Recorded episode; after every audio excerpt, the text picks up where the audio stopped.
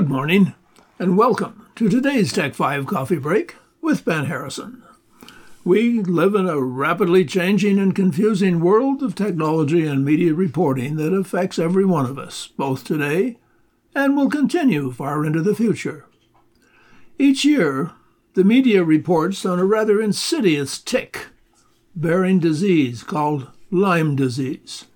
One report from the Toronto Star five years ago reported that in the past year, the risk area for the disease bearing ticks was spreading. Lyme disease is a bacterial infection and is transmitted to humans by ticks. It was first recognized in 1975 after researchers investigated why unusually large numbers of children were being diagnosed with juvenile rheumatoid arthritis in Lyme, Connecticut, and two neighboring towns. The investigators discovered that most of the affected children lived near wooded areas, likely to harbor ticks. They also found that the children's first symptoms typically started in the summer months, coinciding with the height of the tick season. Further investigations resulted in the discovery that tiny deer ticks were responsible for the outbreak. The ticks most commonly infected usually feed and mate on deer during part of their life cycle. The tick must attach itself to its human host for 24 or more hours before it can transmit the disease. In 2020, the Government of Canada recorded just over 1,600 cases of Lyme disease. In early 2021, that number nearly doubled to almost 3,000 cases.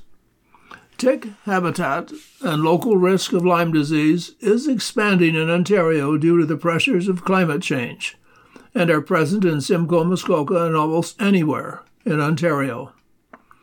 As a result of climate change, ticks have moved north to Canada courtesy of migratory birds, deer, and small mammals as they feed. They thrive in wooded areas with deciduous trees, leaf litter, and tall grasses, but are unlikely to be on golf courses and sports fields with short grass.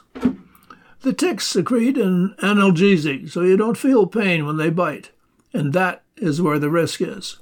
People just don't notice them. Like black flies, they can bite you anywhere, especially around your hairline, armpits, the back of your knees, buttocks, and groin area, areas that are harder to check. While not all ticks carry the Lyme disease bacteria, the prevalence of infection is higher in areas where they're more established. If you're out for a hike in the woods, Public health officials recommend that people walk or cycle in the middle of trails away from the brush and routinely check themselves, their families, and pets for ticks. Also, wear light colors and long sleeves and tuck in clothing.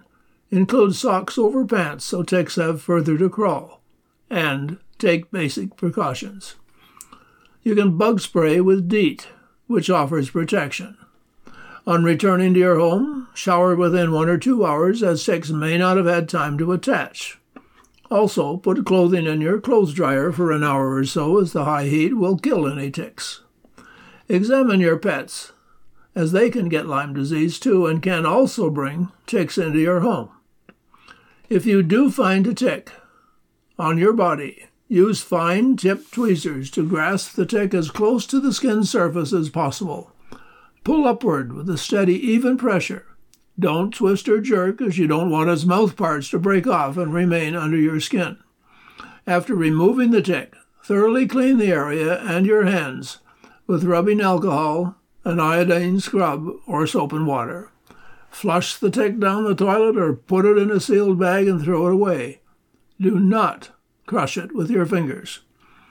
Lyme disease is frequently misdiagnosed because the symptoms are often flu like, including fever, chills, and fatigue. A telltale sign is an expanding rash at the site of a tick bite, sometimes resembling a bullseye. Symptoms typically appear within a week but can surface between 3 and 30 days. If untreated, it can progress to a more serious illness causing problems such as joint pain, neurological issues, irregular heartbeat, and difficulty concentrating. And Lyme disease can be very de- de- debilitating, with victims confined to bed, unable to think clearly, and experiencing extreme pain. The presence of the Lyme disease carrying ticks next uh, uh, correction, the presence of the Lyme disease carrying ticks is bad news. The good news is it almost always resolves itself with treatment, and patients tend to make a full recovery. You've been listening to Tech 5 with Ben Harrison from Muskoka's only nonprofit radio station, Hunters Bay Radio 88.7 FM.